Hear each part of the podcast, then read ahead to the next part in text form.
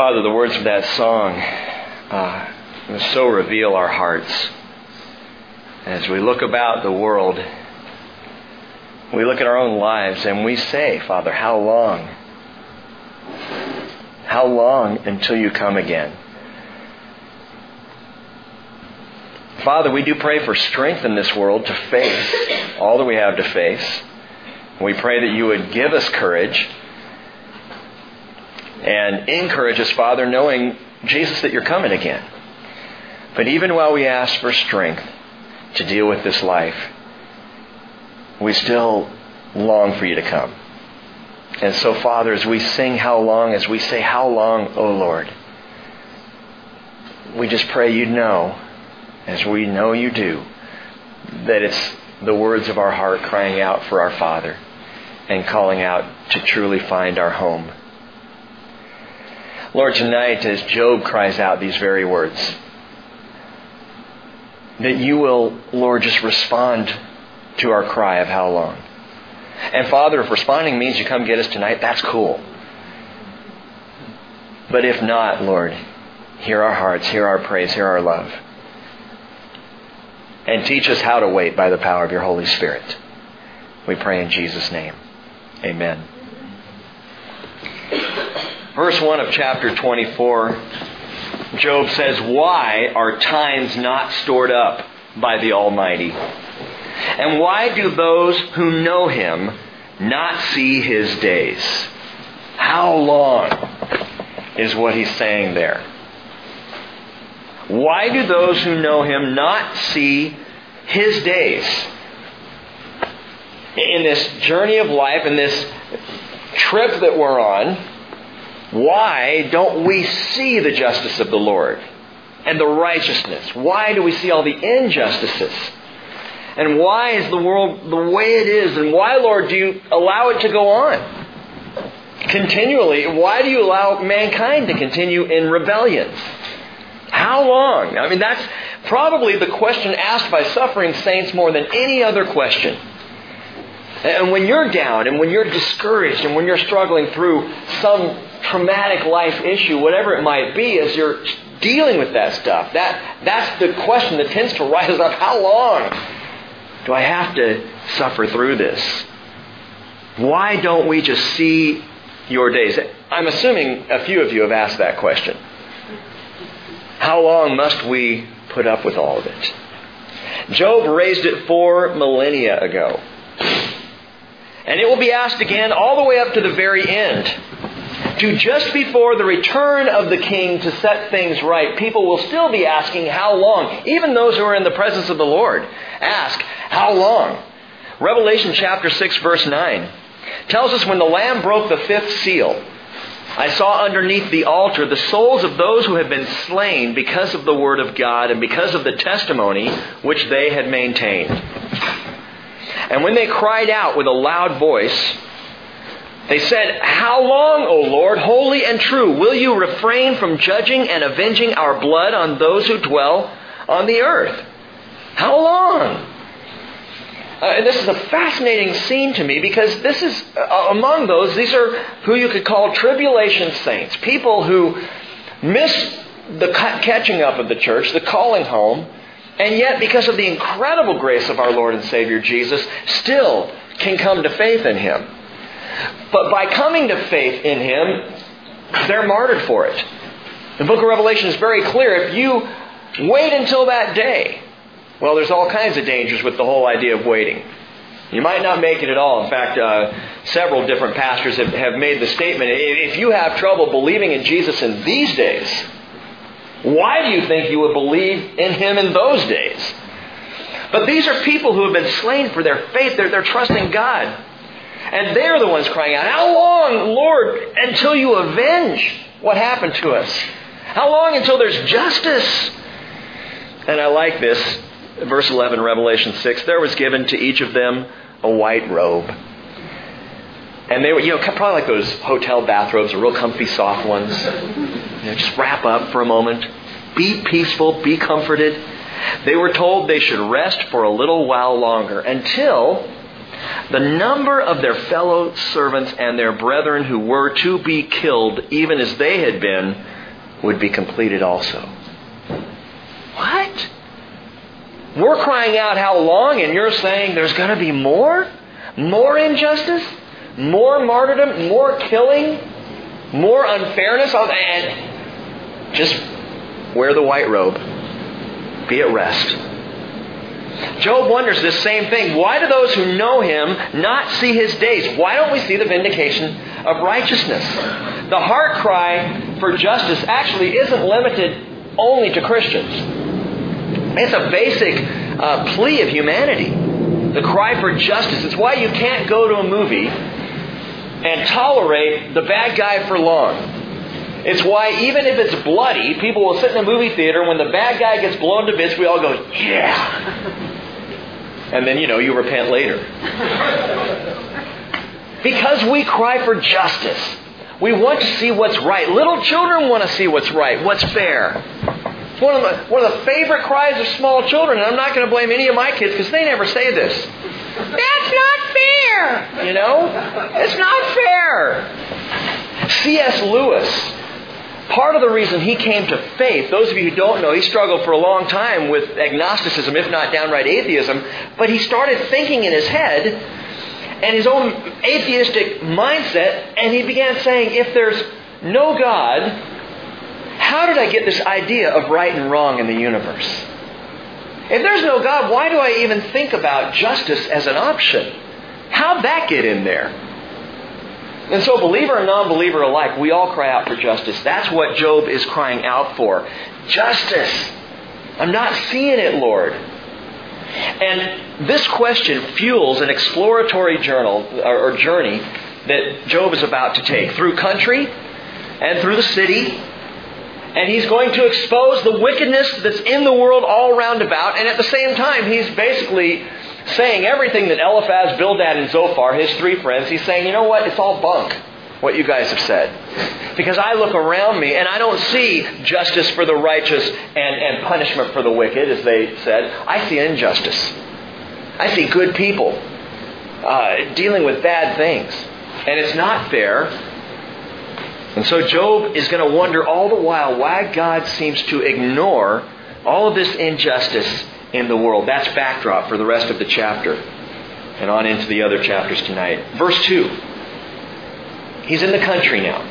Sin in the country, as Job sees it. Some remove the landmarks. He means the boundary marks. I once had a neighbor who did that. Had a very definite pole in, in the corner of some property that Cheryl and I owned. And I came out there one day to discover the neighbor moving the mark over. I'm like, is this all you have to do with your time? Is it that? You want that extra foot? It's yours. Have at it. Enjoy it. Have a barbecue there. but this is what Job is saying. People go around and they remove landmarks to try and expand their own property at the expense of someone else. That's not fair. They seize and devour flocks. And in some translations, it's not devour, it's just pasture. They seize and they take flocks away from other people. Job sees this going on. They drive away the donkeys of the orphans. They would even steal from a fatherless child. They take the widow's ox for a pledge, that is for collateral. Okay, I'll give you some money, widow Smith, but you're going to have to give me something in return. I need that ox of yours. Well, well, the ox happens to be her livelihood. And Job is saying, that's not fair.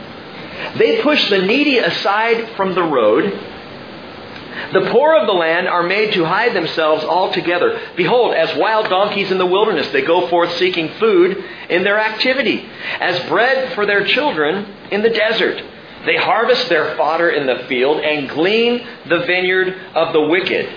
What they're saying is these are poor people struggling, hurting, and they're out there just trying to survive. Goes on and says, They spend the night naked without clothing and have no covering against the cold. They are wet with the mountain rains and hug the rock for want of a shelter. Others snatch the orphan from the breast, and against the poor they take a pledge. Uh, Job says it's not just the widow's ox that wicked men take for collateral, it's the widow's child who's torn away from poor mama who can't afford her debt. And Job is painting this awful picture of depravity in the country. And John Denver said life on the farm is kind of laid back. But Job says, uh uh You can move out to the country, but guess what? You're going to find sin there. You're going to find evil there. You're going to find wickedness there. They cause the poor to go naked without clothing. And they take away the sheaves from the hungry. Within the walls, they, now talking about poor people, produce oil and they tread wine presses, but thirst. In other words, those who are wealthy and well off and wicked are forcing, you know, labor on poor, impoverished people and not giving them their due wages. And this is all happening out in the country. These poor, honest country folk are being exploited, Job says. This is what I see. Eliphaz, Bildad, Zophar have repeatedly declared the righteous get the goods and the wicked get waylaid, and Job says that is not what I have observed. And I think we probably could agree with Job if our eyes are open. That's not the way it is. Good people don't get the goods. Bad people don't get the bad everybody kind of gets a little bit of everything. And so Job says, Lord, how are you allowing this to go on? I, I see this. Well, then Job leaves the country and he arrives in Sin City, verse 12. From the city men groan, and the souls of the wounded cry out, yet God does not pay attention to folly. There's horrible stuff going on here, and Lord, where are you? How come I don't see you responding to all of this? Summer of 1998. I took a group of students in our youth ministry to the Center for Student Missions in Los Angeles, California, which wasn't actually too far from where we lived, and yet the distance in terms of what we saw was light years. Because we spent the week working in inner city LA in some of the worst places possible. What's interesting about LA, and it's different than here on North Whidbey Island, or Anacortes or Oak Harbor, it's very different. At night, when the planes aren't flying, it's very quiet. Love it. I love it. In fact, Cheryl and I got into a big argument a couple of years ago because she wanted a waterfall outside our bedroom window and this, this noise. And I'm like, we're in a place where there's finally no noise and you want noise. I've adjusted. We have a waterfall now. but in the city, and for me, growing up in Southern California, to come up here the first time was amazing because it was so quiet. There is a constant, if you've ever been there or lived there, you know this, there's a constant buzz. The noise never stops. There in inner city LA at the Center for Student Missions, we went out one night in vans. We were told we had to stay in the vans. We could roll down the windows, but we had to stay in the vans, and the vans would keep moving. And they took us to Skid Row. And we drove through Skid Row. We spent about an hour just slowly kind of driving the streets. And it was one of the most horrifying things I've ever seen. People living in boxes. This is in LA. We're not talking about Tijuana. We're not talking about a third world country, places where you would expect it. But people up and down the streets in boxes. People doing drugs as we went by. People, you know, prostitutes turning tricks. We, I mean, there, it was just, it was mind boggling. And as we drove through that, watching and seeing all this stuff, and the sound, I think, was probably more horrifying to me than anything else. Because there was a moaning that you could just hear. Every now and then you can hear someone crying out. There, there was pain there. And, and when Job says, From the city men groan and the souls of the wounded cry out, I think, wow, it's still going on. We still hear that today. The pain of wickedness and evil in the world. Job says others, or they have been, with those who rebel against the light. They do not want to know its ways, nor abide in its paths. Then he says, note this, the murderer arises at dawn. He kills the poor and the needy. And at night, night he is the thief. The eye of the adulterer waits for the twilight, saying, No eye will see me, and he disguises his face. Job mentions three different types of wickedness here the murderer, the thief, and the adulterer. Murderer, thief, adulterer. As Job muses about these things, I began to think about them. I actually went online and, and I, I looked up violent crimes. And I was thinking, you know, as an example, I might, I might bring an example of a recent violent crime. I, I read through two or three and it, and it turned my stomach, and I said, you know, I guess we don't need that example. so I'm sparing you hearing about some of the stuff that has gone on recently that is just sick. It's horrific. Jesus said in Matthew 24 12, because lawlessness is increased, most people's love will grow cold. There's a numbness that Jesus says is on the rise in the last days. Number of murders in the United States for 2009 16,204. In one year in America, 16,204 individual people were murdered in our country alone. By the way, compare that, and I think this is interesting 16,204 murders to the total number of executions by capital punishment 42. There's a disparity here. Number of thefts or robberies, and, this includes Grand Theft Auto, 3,818,608 in 2009 in our country. And we have no statistics for adulteries. You know when most of this takes place? At night. In the dark, when no one can see what's going on. Job says, verse 16, in the dark they dig into houses. They shut themselves up by day. They do not know the light. That's the problem. For the morning is the same to him as thick darkness. He is familiar with the terrors of thick darkness. Job expresses the trouble with darkness so long ago, and you might be tempted to say nothing has changed since then. Nothing's changed. The world is still a dark place. Well, something has changed. One thing. Matthew chapter 4, verse 13 tells us that leaving Nazareth, Jesus came and he settled in Capernaum which is by the sea, in the region of Zebulun and Naphtali. This was to fulfill what was spoken through Isaiah the prophet, the land of Zebulun, the land of Naphtali by way of the sea, beyond the Jordan, Galilee of the Gentiles. The people who were sitting in darkness saw a great light. And those who were sitting in the land and shadow of death, upon them a light dawned. He quotes, Matthew does, from Isaiah chapter 9, verses 1 and 2. The people have seen a great light. So what happened, what's changed since Job's day, is that in the midst of that darkness, a light has dawned. The great light came into the world. John 1 verse 4 says, In him was life, and the life was the light of men. The light shines in the darkness, and the darkness did not comprehend it. The light. And you know, we need the light. We need the filling of the light of Jesus Christ, don't we? I mean, isn't that why you're here tonight? Corey and I have been having conversations just about about how how we live life, and and I'm sure you've heard the example of the of the white dog and the black dog, and the, they're fighting dogs. The white dog representing um, spirituality or, or the, the way of the spirit, the black dog representing sin and darkness, and these two dogs will fight each other. And the reality is, the dog that you feed is the dog that will win. Feed the white dog, and it actually doesn't have to be the white dog because we have two black dogs out here that are precious. So let's flip it. Feed the black dog. Whatever your favorite dog is, you know, I just don't want to offend anybody's black or white dog, but whatever dog you feed is the dog that will win. Feed the Spirit. Fill the Spirit with the light of Jesus Christ, and you will walk eyes wide open in the light. Feed the Spirit with things that are dark, and you will walk in darkness. It's very simple. Jesus said this is the judgment, John 3:19, that the light has come into the world, but men love the darkness rather than the light, for their deeds were evil. That's what Job is talking about. Everyone who does evil hates the light and does not come to the light for fear his deeds will be exposed. And it's kind of like after worship, you know, we have it dim in here just to, to kind of keep all other distractions out as we're worshiping, as we're singing, and then the lights go on and we all kind of go, ah, you know, rub the eyes. Well, those who live in darkness don't like that. It's too bright. And so they prefer just to stay in the darkness. Jesus says, John 3.21, He who practices the truth comes to the light. So his deeds may be manifested as having been wrought in God, which simply means you walk in the light so people can see, wow, it really isn't you, it's Jesus in you. It's the power of His Spirit that is shining in your life.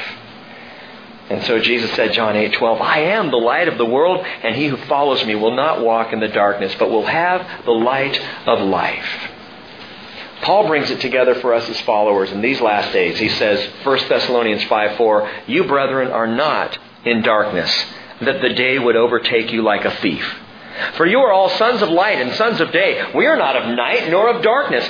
So then, let us not sleep as others do, but let us be alert and sober. And a great question to ask as we walk in this life about any decision that we make is, is this something I can do in the light of day, or does it need the cover of darkness? Jeff and I were talking about uh, the building over on Troxel and, and actually having, for once, a church office. And the question came up, you know, men and women alone in the church office. And it is a concern of mine because the standard that we have for our church staff is no man and, and woman are alone together unless they're married. You know? So we don't go one on one staff members or, or, or, with individuals. We avoid that just to avoid not only the appearance of evil, but any possible indiscretion. But so you have this church office. What do you do? And Jeff said, well, we just put cameras everywhere. and you know what I thought? I laughed like you did, and I went, you know, why not? What do we have to hide? What does anybody working in a church office have to hide? We'll keep the cameras out of the bathrooms, but everywhere else. walking in the light. If I can't do it in the light, if I can't be open and honest and straightforward about what I'm doing in the light, then I got to question what am I doing? Should I be doing it at all? Now, verse 18, Job, after saying all these things, you almost sense his, his musing, his mental journey begins to mount to some frustration. He moves from these observations to marked condemnations of the wicked. And I want you to note this again. This is one of those grammatical things that's a little harder to track, but he's not saying this is the way it is. What Job is saying is this is the way it should be. This is the way it should be. Verse 18. They are insignificant on the surface of the water. Their portion is cursed on the earth. They do not turn toward the vineyards, or at least that's the way it should be for those who are godless and wicked.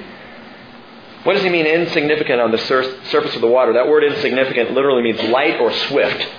It's talking about like foam. You know, wicked people, sin is it's like foam on the water, and Job is saying, Man, may he just be washed away. May the fruit of their vineyards be cursed, so that when you go to your vineyard, there's no fruit there, there's nothing to eat. He says in verse 19, Drought and heat consume the snow waters, and so does Sheol those who have sinned, or that's how it should be. Hear the frustration in him. A mother will forget him, and the worm feeds sweetly till he is no longer remembered. I love that. The worm feeds sweetly.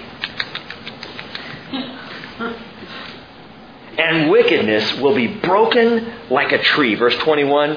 He wrongs the barren woman and does no good for the widow. Job is crying out, Justice!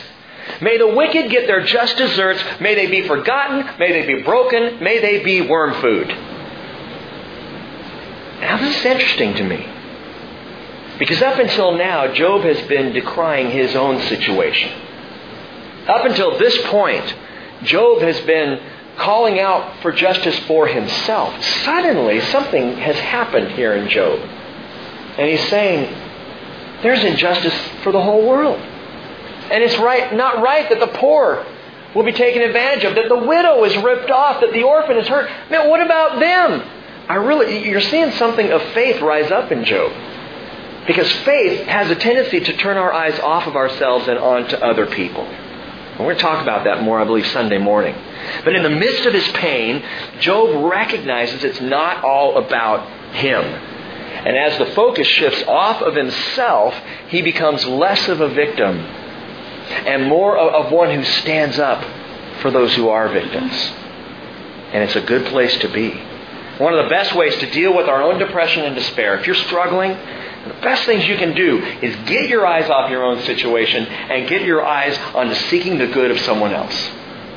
Involve yourself in service. Engage in some form of ministry where you're helping and encouraging and uplifting others and you'll be amazed at how your problems tend to kind of shrink away and they're not as big as maybe you thought they were. Paul says in Galatians 6 2, bear one another's burdens and thereby fulfill the law of Christ. And I thought about this. Jesus, in that famous verse, said, Take my yoke upon you and learn from me. For I am gentle and humble in heart, and you'll find rest for your souls. Matthew 11, 29. But listen again to what he says. Take my yoke upon you and learn from me. What he's saying is, hook up to me and let's walk together so you can see how I do it. And you can begin to do the things that I do. If I go over here, well, you're yoked up to me. You're coming with me. If I go over there, here we go together. Learn from me. Walk with me. But it also means that Jesus is offering to harness himself to you that he might carry your burdens along with you. That he might take them off your shoulder and take the lead himself. And that's his character, isn't it? And that's how Jesus is. He, he wants to walk and carry your burdens. My burdens. Matthew 8:16 tells us when evening came they brought him many who were demon possessed and he cast out the spirits with a word and he healed all who were ill. This was to fulfill what was spoken through, the, through Isaiah the prophet. He himself took our infirmities and carried away our diseases because that's what Jesus does. And that's what he calls us to do. Get our eyes off ourselves, yoke ourselves up to someone else who's hurting, and carry their burden. Walk with them, encourage them.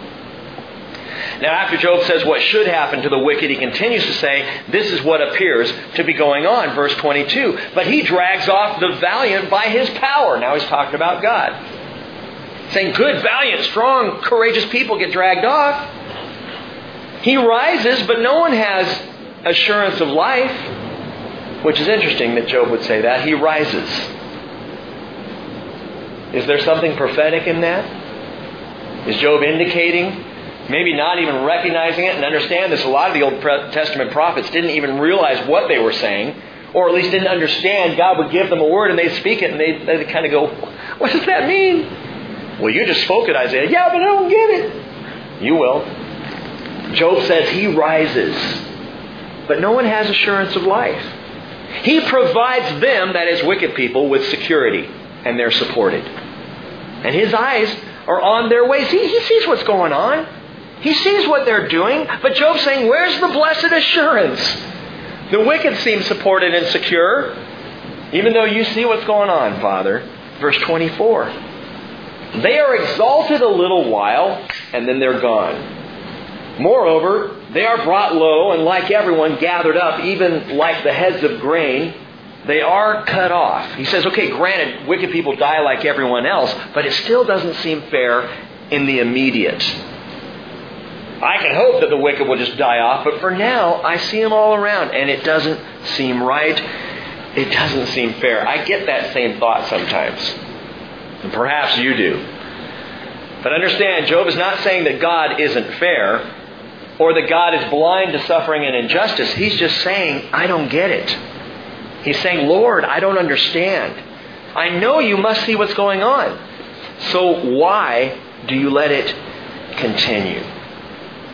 In verse 25, he now returns, looks back at his friends, comes back from his little mental journey here, and he says, Now, if this is not so, who can prove me a liar and make my speech worthless? Bildad. Bildad belches out a brief bellow of belligerent baloney. then Bildad the Shuhite answered, Dominion and awe belong to him who establishes peace in his heights? Is there any number to his troops? And upon whom does his light not rise? How then can a man be just with God? Or how can, a, can he be clean who is born of woman? If even the moon has no brightness and the stars are not pure in his sight, how much less man, that maggot, and the Son of Man, that worm? And that's all Bildad says. It's brief, it's short, like Bildad himself. Remember, the Shuhite. That's all he gets in. He just kind of burps out this, How dare you talk about God like that? And by the way, the inference is, You maggot. You son of a, you worm. Bildad has now resorted to calling Job names. You know who else was compared to a worm? the Son of Man. Right? In fact, it's an interesting choice of words, Bildad. He says, and the Son of Man. That worm. The Son of Man, that worm. Jesus referred to himself as the Son of Man 88 times in the Gospels. It was his favorite self designation. More than any other thing, when Jesus was talking about himself or referring to himself prophetically, he said, Son of Man. The Son of Man has come to seek and save the lost. Over and over, this was his word for himself. And what's interesting is prophetically, Psalm 22, verse 1, in that great psalm of the crucifixion. And I encourage you, if you've never read through it, read through it. It begins, My God, my God, why have you forsaken me? So right there, we recognize that's what Jesus said on the cross. Why did he say that? Because he's calling attention to Psalm 22 as his psalm. The messianic prophetic psalm. And in verse 6 it says, I am a worm and not a man, a reproach of men and despised by the people. I am a worm. The Son of Man is a worm. And Bildad says that about Job, Son of Man, you worm. Some of you Bible students have heard this, and I was going to pass by it, but it's just so fascinating. The Hebrew word for worm here is tola, or tolat. And it also is translated scarlet or crimson. Because the tola worm, in ancient times, they would grind up these little worms, and in grinding them up, once that happened, they literally would use the grinded bodies of these worms as red dye for fabric, scarlet dye. It's one of the ways that they went about getting the colors in ancient fabrics.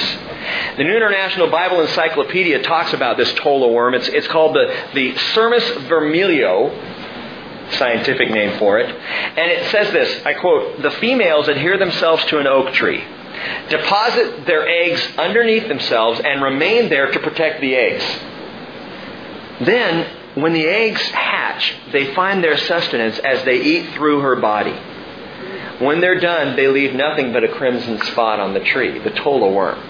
That's the worm. That's the word that Bildad uses here. That's the word Jesus uses prophetically, the psalmist in Psalm 22, I'm a worm and not a man. That's the word throughout Scripture, and sometimes it's even translated just scarlet or crimson if it's referring to the color. But the spot, and it's interesting, that's on the tree, that crimson spot, will dry in the sun and turn white and then flake off like snow. I mean, the picture is dramatic and stunning. One that would, that would bring birth. We're born again. And when we're born again, what does the Son of Man, what does that worm, Jesus, invite us to do? Eat my flesh and drink my blood, and you will have life in yourselves. And what else happens? Well, that scarlet. What does he say? Come now, Isaiah 118. Let us reason together. Though your sins be as scarlet, they will be white as snow. Though they're red like crimson, they will be like wool. And so this is the word Bildad uses. Does he have any idea what he's talking about? I highly doubt it. But that the Son of Man, that worm. It's interesting because Bildad, right before that, asks this question How can a man be justified before God? How is it possible that any man could stand and be righteous before God as Job, you're claiming to be, you worm? I'll tell you how. A man can be justified before God by the Son of Man, that worm, Jesus Christ. As, as one commentator put it, the man, the God who became a man, who became a lamb, who became a worm. Describing Jesus. Well, Job gets right back in Bildad's belligerent face. Verse 1, chapter 26. Then Job responded, What a help you are to the weak! How you have saved the arm without strength! What counsel you have given to one without wisdom! What helpful insight you have abundantly provided! to whom have you uttered words, and whose spirit was expressed through you? And Bildad is effectively silenced. We will not hear another word from him. Finally, the, the last of the friends, shuts up. One by one, all four friends are effectively silenced as truth overtakes deception and wisdom outlasts stupidity. Eliphaz, Bildad, Zophar, and Job. Job himself, we will see, come to a point of being silenced as the wisdom of God begins to speak to him.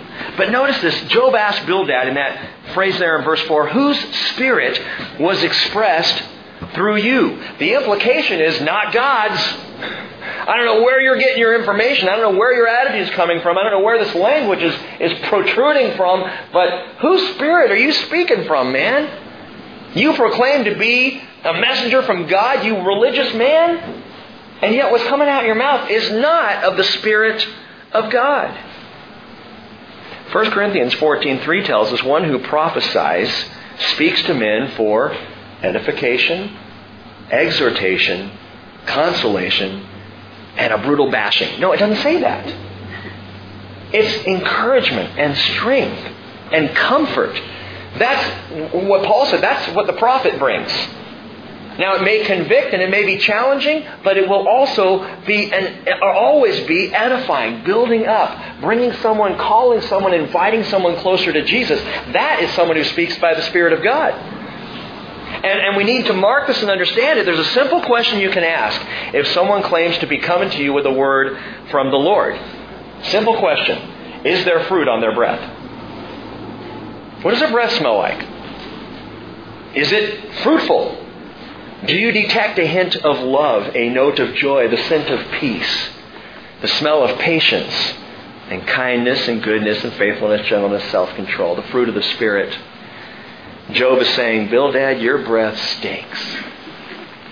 Says spirit. Well, yeah, spirit is breath in the Hebrew. Whose breath is expressed through you? Whose spirit?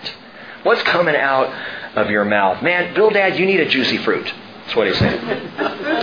now, Job, as though explaining to his friends that his rant was not against God, he takes up in the next few verses the greatness of God. Watch this, verse 5.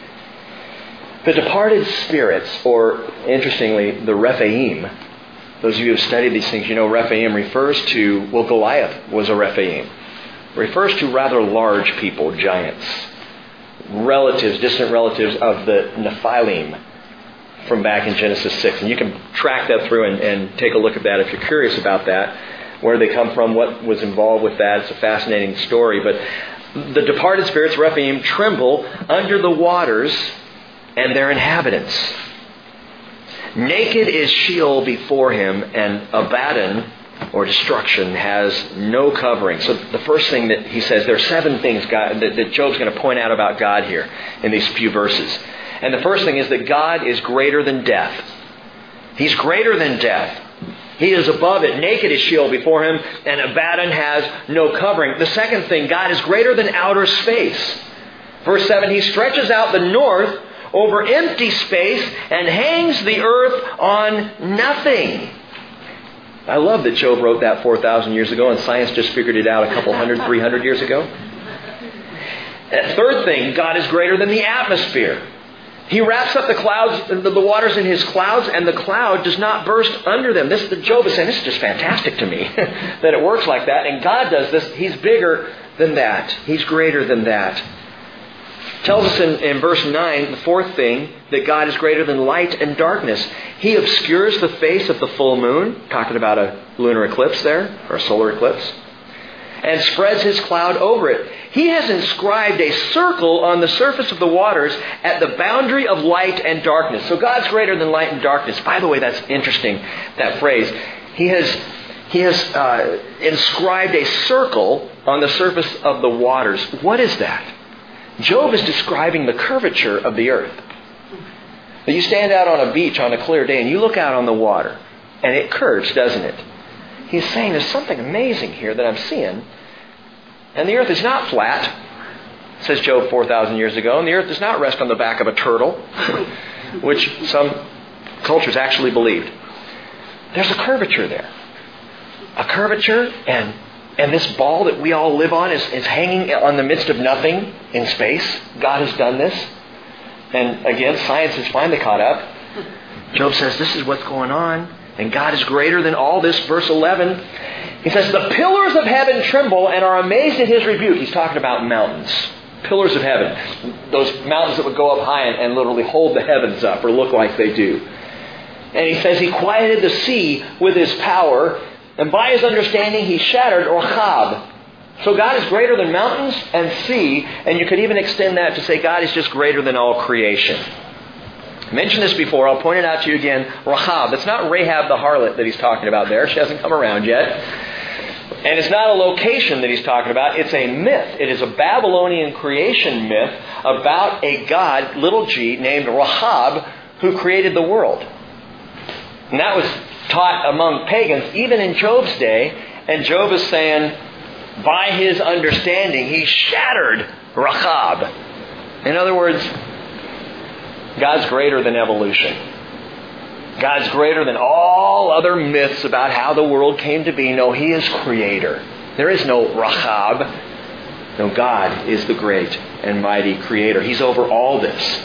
By His breath, verse 13, the heavens are cleared, or literally are made beautiful.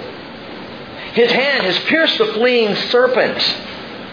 Behold, these are the fringes of his ways. In other words, I'm just barely touching his ways here. I'm not even giving the full picture. We're just kind of touching on it briefly. These are the fringes of his ways, and how faint a word we hear of him, but his mighty thunder who can understand? So, all these things, he's greater than death, greater than outer space, atmosphere, greater number four than light and dark, greater than the mountains and the sea, greater number six than the heavens the heavens, talking about by his breath the heavens are cleared, verse 13. And he's greater, note this, than evil.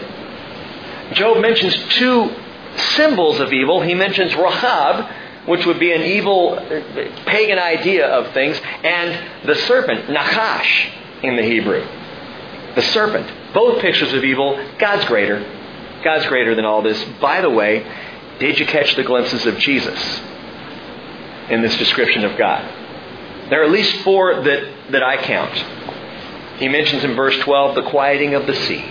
God who quiets the sea. Mark chapter 4, verse 39. Jesus quieted the sea, literally. He mentions, and I like this in verse 14, the fringes of his way. And I read the word fringe and immediately think about the hemorrhaging woman who reached out and by faith touched the fringe, the hem of Jesus' robe, and was instantaneously healed. He mentions in verse 14, well, he says this. This is great. Who can understand his mighty thunder? Let me read something to you here. Who can understand his mighty thunder? John chapter 12 in verse 20. John 12, 20, it tells us that there were some Greeks among those who were going up to worship at the feast in Jerusalem.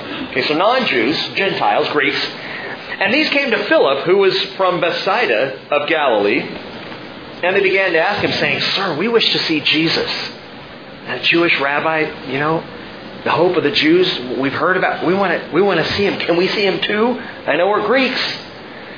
And so Philip came, verse 22, and told Andrew. Andrew and Philip came and told Jesus. And Jesus answered them, saying, The hour has come for the Son of Man to be glorified. Why would he say that? What is it about some Greeks wanting to see Jesus that makes Jesus say the hour has come? Because Jesus is saying we are right on the verge of the times of the Gentiles. My hour has come. Now we have gone beyond Israel. Now the Gentiles are showing interest and the timing is perfect. And by the way, Jesus knew it would be. He had it set up that way. His death on the cross at age 32, 33, man, that was not by accident. That wasn't happenstance. He planned it that way. John especially shows us of all the gospel writers, he was in complete control of the whole thing all the way up to his final breath where he said, It is finished. And so he knew what was going on. And the whole plan, the whole waiting, the whole preparation, and now the time has come where the word is trickled out, it's spread out, and the Greeks are coming. The Gentiles are coming. We want to see Jesus. The hour has come for the Son of Man to be glorified, he says. Truly, truly, I say to you, unless a grain of wheat falls into the earth and dies, it remains alone, but if it dies, it bears much fruit. No doubt beyond Israel, bearing fruit even among the Greeks who want to see Jesus. He who loves his life, Jesus says in verse 25, will lose it, and he who hates his life in this world will keep it to, to life eternal. If anyone serves me, anyone, Jew or Greek, he must follow me, and where I am, there my servant will be also. If anyone serves me, the Father will honor him. But he says, Now my soul has become troubled. And what shall I say? Father, save me from this hour? no, for this purpose I came to this hour. Father, glorify your name. Now watch this. Then a voice came from heaven. I have both glorified it and will glorify it again. The crowd of people who stood by and heard it were saying that it had thundered thundered. Others were saying, An angel has spoken to him. And Jesus answered and said, This voice has not come for my sake, but for yours. Now judgment is upon this world. Now the ruler of this world will be cast out, and I, if I am lifted up from the earth, will draw all men to myself. The voice that thunders. And God's voice was heard as though it were thunder. That thunderous voice. Book of Revelation, by the way, talks about the seven thunders. And you can track that. In fact, again, no time right now. Jot that down in your notes. Check out thunder in the Bible and what it teaches me about Jesus.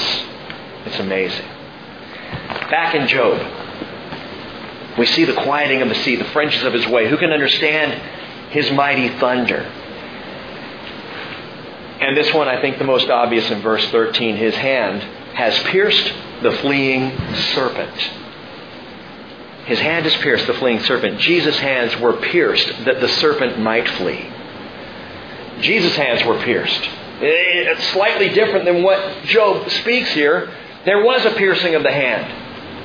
The hand of Christ that the serpent would flee. Psalm 22, 16, Isaiah 53, verse 5, John 19, 37, all talking about his piercing. And as he is pierced, and our faith in him, the serpent, the evil one, that old devil Satan, flees.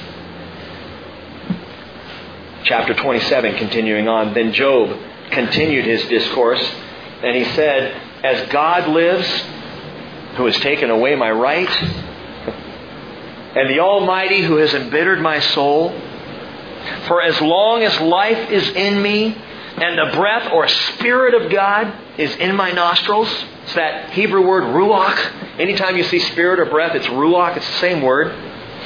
My lips certainly will not speak unjustly, nor will my tongue mutter deceit. Far be it from me that I should declare you right. Till I die, I will not put away my integrity from me. Again, he's speaking to his three friends. You've tried to say I'm a sinner. You've tried to say it's my wickedness that has caused all this problem. And I'm telling you guys, I am standing by my story. I'm sticking to it, my integrity. I have not done wrong that I should deserve this punishment. This cannot be a disciplinary action because I didn't do anything to deserve this. I will hold fast my righteousness and will not let it go. And by the way, I would encourage you to do the same. Hold fast your righteousness. What do you mean? Hold on to Jesus. Because Jesus is your righteousness. You hold fast to that. You hold fast to Him. And if people try to see you as anything other, man, you turn back to Jesus. You cling to Him. Hold fast your righteousness. Do not let it go and Job says, My heart does not reproach any any of my days. At, at, this point, Job gets so emphatic, he takes an oath. He says, As God lives. Man, you don't do that in the Middle East unless you're serious. You take an oath using the name of the Lord, an oath by God, as God lives, I will not let go of my righteousness. This is serious, serious business. Verse 7, he says, May my enemy be as the wicked and my opponent as the unjust. Remember, Job has just described what should happen to the unjust. They should go down to Sheol and never come up. They should be judged and mightily. God should come down harsh on them. Their vineyard shouldn't produce fruit. They should lose everything. Bad things should happen to the unjust. And now Job says, and this is a very dramatic and serious moment, may my enemy be as the wicked and my opponent as the unjust. Right now, who is Job's opponent? Eliphaz, Bildad, Zophar. This is one of the harshest and sharpest moments for these four friends. Their friendship is at the breaking point. And remember, we talked about this weeks ago. One of the concerns of God, and we see this at the end of the book, is for these four friends to be restored in their relationship. Because God is all about relationships. And this is a, a difficult moment because you know, there's that time, and, and, perhaps it's happened where you're in a friendship, or relationship with someone, and you're angry, you're upset, you're at crosshairs with each other, and all of a sudden you say something and you can't get it back. It's out there now. And in your heart and in your head, you hope beyond hope. Oh, man, I hope we can get back where we were before we said these things. That's where Job is. And that's where his three friends are, and they're just at loggerheads over all this. Job's back is up. J. Vernon McGee points this out, and it's very wise. Bildad, Eliphaz, Zophar, these three friends came to comfort and encourage Job. As time went on and they began to look at Job and talk to other people and think this through, they began to say, This guy's got sin. That's the only answer. That's what their theology kept telling them. He has to have sinned. And so they take it upon themselves to force the issue with Job. They take it upon themselves, and sometimes we can do this as Christians. I got to bring conviction into her life. I need to speak conviction to him so he'll change his ways. And the problem is oftentimes when we try to speak conviction to somebody, it just gets their back up. They get more defensive. They get like an animal cornered. They snap back. It doesn't work. What I'm saying here is that this should teach us something. It is not our place to bring conviction. It's not my job. Oh, yes, to speak truth. Yes, to bring the Word of God. But it is not my place to try to force conviction on another person. You might say, well, but ultimately Job repents, so it worked. No, no, it didn't. All the words of his friends did was make him angry and more angry until finally he is just looking at them and he's calling them his enemy. It's the words of God that bring Job to repentance. And what I'm saying is it's not our role, it's his role. Jesus said, I tell you the truth. John 16, 7. It's to your advantage I go away. For if I do not go away, the Helper will not come to you. But if I go, I'll send him to you. And when he comes, he will convict the world concerning sin and righteousness and judgment. Now listen to this. Concerning sin because they do not believe in me. Concerning righteousness because I go to the Father and you no longer see me. Now, and I, I pause there because there's a specific thing Jesus says. The Spirit, the Spirit doesn't condemn. The Spirit convicts. And again, someone comes to you saying, I have a word by the Spirit of God to share with you, or, or God's told me to tell you something, and what they tell you is condemning, I got to question if it came from God at all. It may convict. You may have a friend who loves you and just shares a word out of compassion and love, and, and you walk away in your heart going, wow, I got to think about that. But if you walk away going, man, that hurt, good chance it's not from the Lord. The Spirit does this in such a way that lasting change comes into our lives. He has a way of reaching into us with kindness. And it's the kindness of God, Paul says, Romans 2 4, that leads us to repentance. But listen again, what Jesus said. What is the one sin, the one single sin that the Holy Spirit comes to convict the world of? Jesus said concerning sin, because they don't believe in me. That's the sin he comes to convict of. Fascinating. It, he doesn't come to convict the world of cussing. When the Spirit comes, he will convict all of you with a foul mouth. Doesn't say that. He doesn't come to convict the world or convict those who smoke or chew or smoke or drink or chew or go with girls who do. That's not what it's about. But in evangelical America, in the church, we have taken on issues of morality to try to convict the world of. Not that we shouldn't be, you know, bothered by some of the incredible immorality in our world. Not that you shouldn't walk out of a movie if the language is, is bad and you're you know, or the violence or the sexuality. Not, not that we should tolerate those things, but, but we choose those easy things to take shots at, you know. Your immoral life. Well, the Holy Spirit doesn't come to convict people of their immoral life. He comes to convict them concerning sin because they do not believe in Jesus. In other words, the conviction of the Holy Spirit is Jesusless living. And that's huge because it's Jesusless living that breeds all these other things. And we're focusing on all these other things, and the Spirit says, No, I just want to convict them to believe in Jesus. Because if someone will come to faith in Jesus Christ, all those other things begin to not be as tasty as they were before. Sometimes the language just, oh, I, I wish I could not say this, and it, there begins to be an alteration, a change in who we are. We're not an army. We're not like Job's friends. We're not to be on the attack against the sin of the world. We're not an army. We're ambassadors for Christ bringing the gospel, the good news of the grace of God in Jesus Christ. Because the sin that will, peep, that will keep people estranged from Jesus is unbelief. And that's what the Spirit comes to convict people of. Well, Job now proclaims the outcome of Jesusless, godless living. Verse 8. What is the hope of the godless when he is cut off? when God requires his life? Will God hear his cry when distress comes upon him? Will he take delight in the Almighty? Will he call on God at all times? I will instruct you in the power, or literally the hand of God. What is with the Almighty, I will not conceal. Behold, all of you have seen this. All of you have seen it. Why then do you act foolishly? All that I've described to you, Job is saying to his friends, you've seen this too. You know about the injustice I'm talking about. Why are you ignoring that? And he says, This is the portion of a wicked man from God, and the inheritance which tyrants receive from the Almighty. And then he goes on this litany of things. Listen, though his sons are many, they are destined for the sword. And his descendants will not be satisfied with bread. In other words, as you act, you're passing it along to your kids. Your sin is going to be visited on the next generation, and the next generation, and the next generation. What you do is just going to keep on going. Wickedness is passed on. Verse 15, he says, His survivors will be buried because of the plague, and their widows will not be able to weep. Though he piles up silver like dust and prepares garments as plentiful as the clay, oh, he may prepare it, but the just will wear it. and the innocent will divide the silver. Job's saying there is justice, and it's going to come. And we may not see it now, but it is going to come.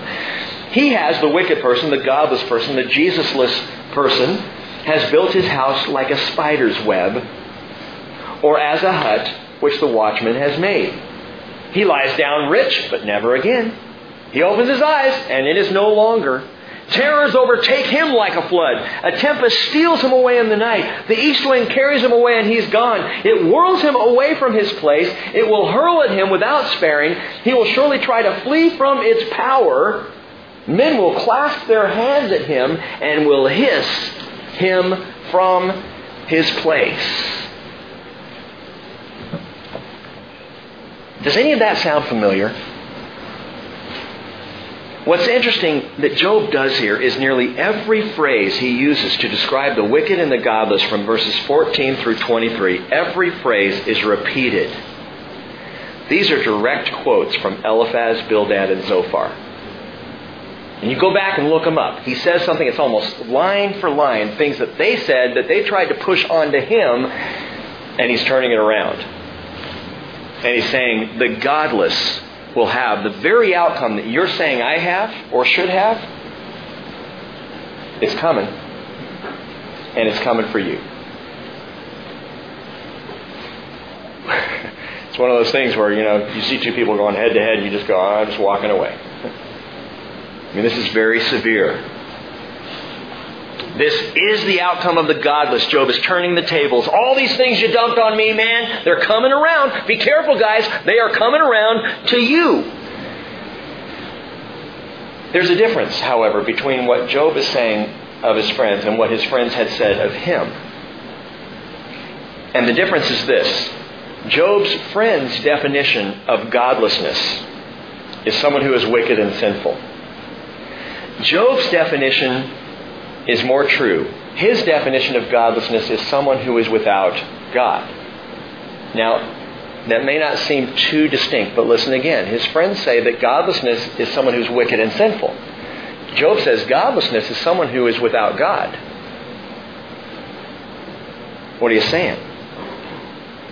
You can be religious and be godless. You can be a good person and be godless. You can do all the right things and be as righteous as humanly possible and be without God. It's part of what we see in the world. People doing good things for good reasons, with good motives and good outcome, and yet they're godless. Eliphaz, Bildad, and Zophar, you guys have this theology that says godlessness is wickedness. Not necessarily. Hey, I am, let me just put it this way. I'm a godly man, but I can be awfully wicked. I have a relationship with Jesus Christ. Thank you, Lord, I have a relationship with Jesus because on my own, it's a mess. You know what I'm talking about.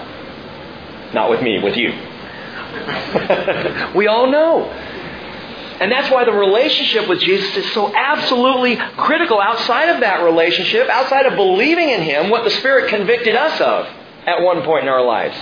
Convicted us of sin because we weren't believing in Jesus, and so we came to believe in Jesus. Then outside of that, the ultimate outcome for the wicked and the godless is the same. A good godless person and a wicked godless person both are going to face this outcome. Job is saying, see, that's the deal. It's whether or not you know God. That's what matters. We need to know Jesus. And Jesus said, John 10 7, Truly, truly, I say to you, I am the door of the sheep. He says, I am the door. If anyone enters through me, he will be saved, and he will go in and out and find pasture. I read that verse just today and went, ah, oh, it sounds so good. In fact, I read it at a time today. I needed to read it. I'm the door, and anyone who enters through me, he will be saved, and he will go in and out and find pasture. And I just went, oh. But there's a question that's still hanging out there. But how long? I, I know, Lord, you're the door. And I know I have life in you, but how long until all of this is over? How long, Lord, do we have to put up with this? How long? They cried out with a loud voice, Revelation 6. How long, O Lord, holy and true, will you refrain from judging and avenging our blood on those who dwell on the earth? And the Lord said, Rest for a little while longer until the number of your fellow servants and your brethren who are to be killed, even as you have been, would be completed also. How long? The Greeks came to Jesus. They said, Hey, we want to see Jesus. And Jesus goes, Times of the Gentiles. It's about to begin. And Jesus also said in Luke 21 24, speaking of his own people, the Jews, they will fall by the edge of the sword. They will be led captive into all the nations, and Jerusalem will be trampled underfoot by the Gentiles until the times of the Gentiles are fulfilled. Oh, why do we have to wait? How long, Lord? Why not just finish it now? I really wrestled with that this week. Uh, two things I believe the Lord is allowing time for. Two reasons I believe the Lord is waiting. And number one, and it's a tough one, but we got to get it, it's for sin to fill up. He's waiting for sin to reach the top of the vat until it tips. He's waiting for that to happen. He, he says, this is interesting, Matthew uh, 23, verse 32, he's, he's really getting on to the, the Pharisees, legalists. And he says, Fill up then the measure of the guilt of your fathers. What he's saying is, man, follow through. He just finished saying, Your fathers were the ones who killed the prophets and stoned those who were sent to them. Fill up the measure of what your fathers have done. It's a cross challenge because Jesus is saying, let's finish this. Fill it up. Go to the full measure. But again, we say, well, Lord, why not stop it now? Why does it have to fill up? Why does sin have to get so full? I, I believe part of the waiting is for rebellion to, to be fully realized for the rebellion of humanity to tip the bucket, for sinful humanity literally to get to the point of no return. To that place, and we've seen this in the book of Revelation, where no matter what God does, an angel flying into heaven with, a, with an eternal gospel saying, Believe in Jesus, believe, flying around, and people going, I'm not going to believe. And how weird is that? God shaking the earth, signs, wonders, horrors, things happening in that seven year tribulation, all this stuff going on God trying to get the attention of the world, and the world looking up and going, No, we're not going to repent so as to be saved. When it gets to that point, it's the fullness of sin, sin filling up completely for a Christ rejecting world to become completely Christ rejecting. In Revelation 22 11, the book one of the closing words is let the one who does wrong still do wrong. And the one who is filthy still be filthy, and let the one who is righteous still practice righteousness, and the one who is holy still keep himself holy. In other words, let it play, man. Let it play out. God is waiting to allow the world to play out, to allow us to get to the end of ourselves, this world, to get to the end of itself. But there's another clear reason for the wait. You see, Matthew 13, that, that parable we referenced last week, the wheat and the tares. The wheat representing people of faith and the tares representing those who, who do not believe, actually within the kingdom, growing up at the same time. And Jesus in the parable, the, the, the servants of the landowner said, What do we do? Should we go in there and pull out the tares? No, no, you pull out the tares, you're going to hurt some wheat. Let's wait. We're going to wait for sin to fully grow up. And then we're going to harvest it all and we'll separate it. Waiting for sin to fill up, and secondly, waiting for salvation to be fully realized. For the grace of God is such that while He's allowing the world to go as far as it's going to go, He is also throughout all of that time, even, and this is remarkable, even in the tribulation period, He is still calling out, come on, let me save you. I don't say, yeah, you're going to lose your head for it, but it'll be worth it. Come, I got a robe for you. Come wait with your brothers here under the altar. What does that mean? Close to me, near me.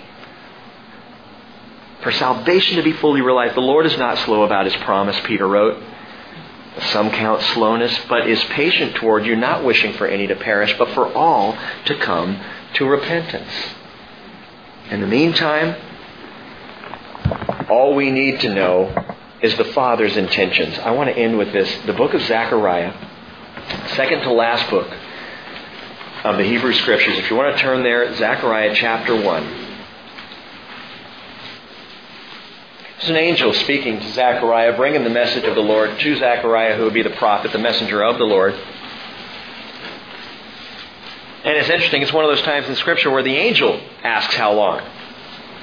Verse 12, Zechariah chapter 1. Then the angel of the Lord said, O Lord of hosts, how long will you have no compassion for Jerusalem and the cities of Judah, with which you have been indignant these 70 years?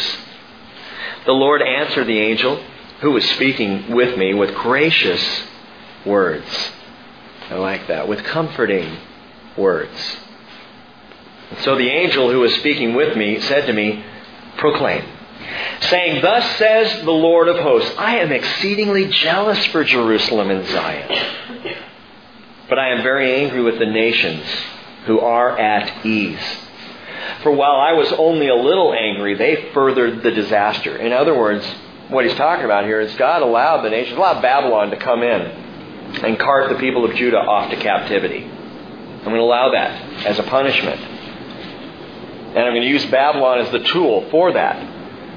But Babylon went way beyond. In their sin, though they were the tool the Lord was using, Babylon went way beyond that in horrible massacre. And that's what the Lord's talking about. They furthered the disaster. Verse 16, and watch this. Therefore, thus says the Lord, I will return to Jerusalem with compassion. My house, the temple, will be built in it, declares the Lord of hosts, and a measuring line will be stretched over Jerusalem. In other words, it's going to spread out again. And he says, Again proclaim, saying, Thus says the Lord of hosts, My cities will again overflow with prosperity. And the Lord will again comfort Zion and again choose Jerusalem. Now that's a prophecy. And it was partially fulfilled in the rebuilding of the temple under Ezra and Nehemiah. They came back and they did rebuild and they did kind of resettle, but never like before. Jerusalem didn't spread out the way this prophecy says it will.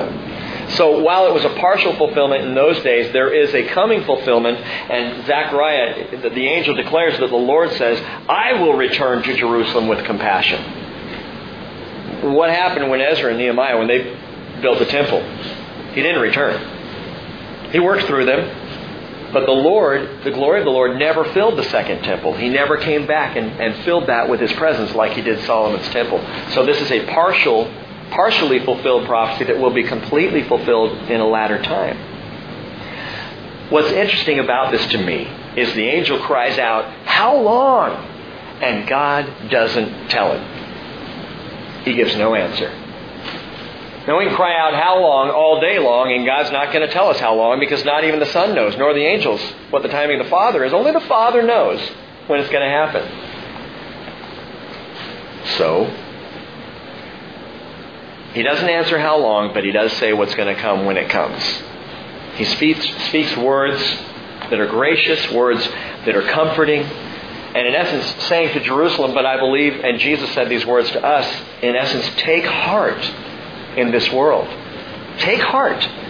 I will bring to pass everything I said I would.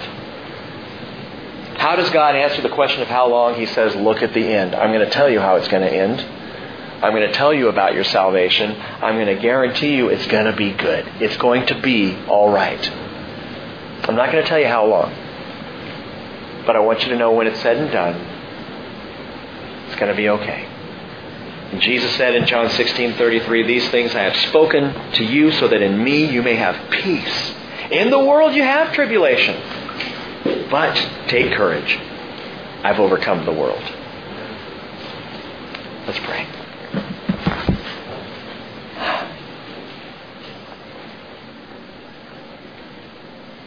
Father, with amazing wisdom and great comfort and graciousness, you have reminded us again tonight that while we don't know the day or the hour,